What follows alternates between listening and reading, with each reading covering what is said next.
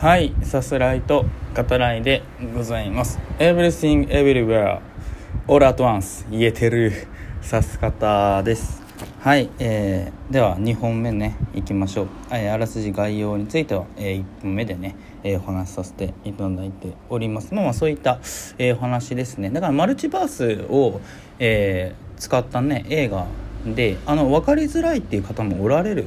そうですけど今作。あの僕はね結構あの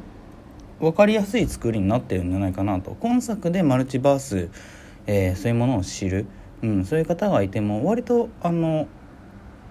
納得できるというか咀嚼して飲み込める、うん、あのそういう作りになってるんじゃないかなと。なぜならその主人公であるエブリンが全く知らない状況から説明されて、えーマルチバースっていうものを知るっていうそういうね話でもあるので、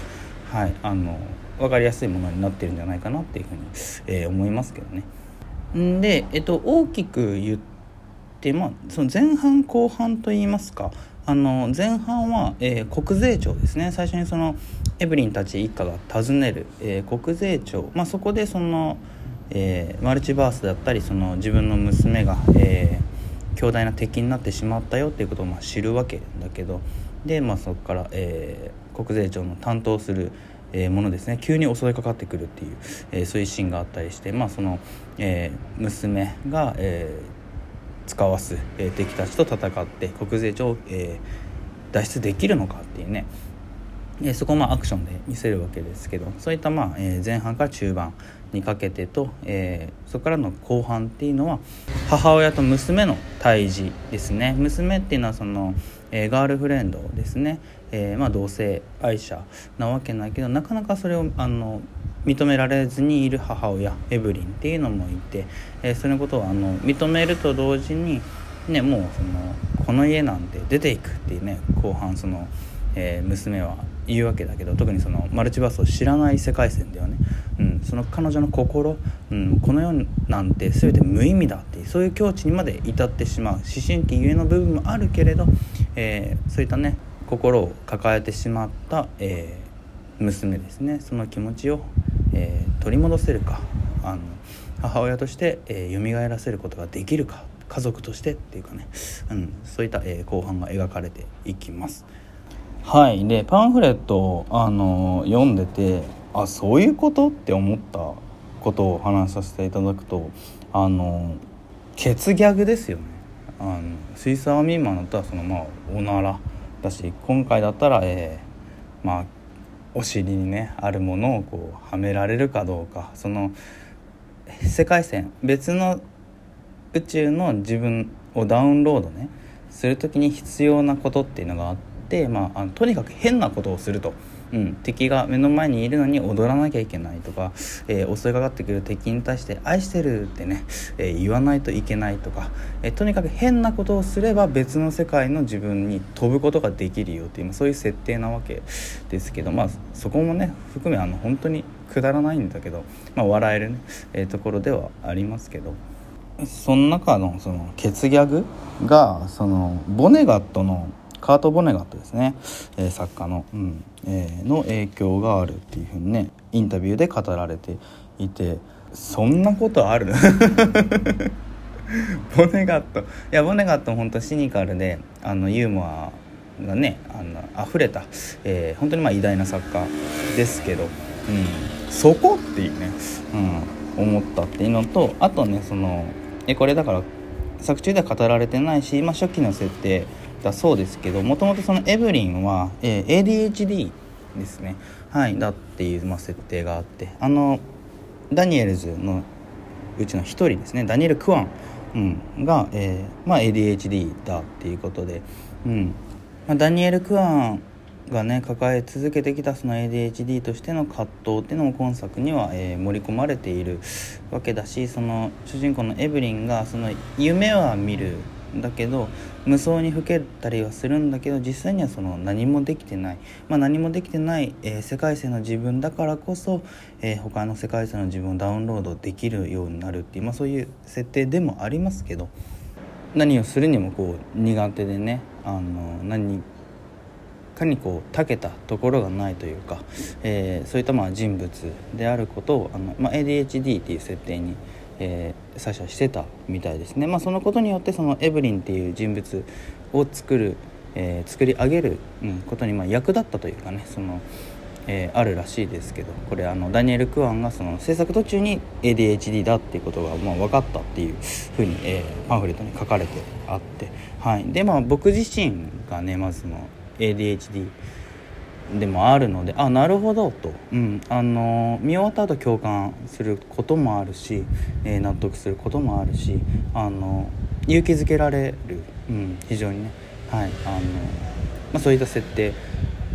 主人公を ADHD にするっていうことで、まあ、悩んだそうなんですけどあの僕はね自分が ADHD の当事者であるゆえにあのそういった主人公であったり人物って描くのは大賛成ですね。僕自身何かあの、まあ、あらゆることに対して苦手意識があるし特に苦手っていうこともあるし、うん、これができない。特にそのエブリンの場合と本当一緒ですよね。あの書類関係書類仕事が本当に苦手っていうのがあるのであのでねそう言っちゃっても ADHD だよって言っちゃってもよかったんじゃないかなとは思いますけどね。うん。はい。でえっと今作は、えー、まそのストーリーテリングですね。もうここが本当に秀逸というかあの優れた映画だと思いますね。あるいはその見せ方と言ってもいいですけど、うん、そのマルチバース、えー、平行世界の自分をこうダウンロードしながら行き来しながら、えー、それらをこう早いね、えー、カットで見せていく、うん、そこもあの、まあ、現代的な、え感覚だと思うし織り込まれていく、えユーモアですね。そして、えっと、それが伏線になってんの？っていうさ、えそのラストの愛への着地における伏線ですよね、うん、そこにこうまあ舌を巻くというか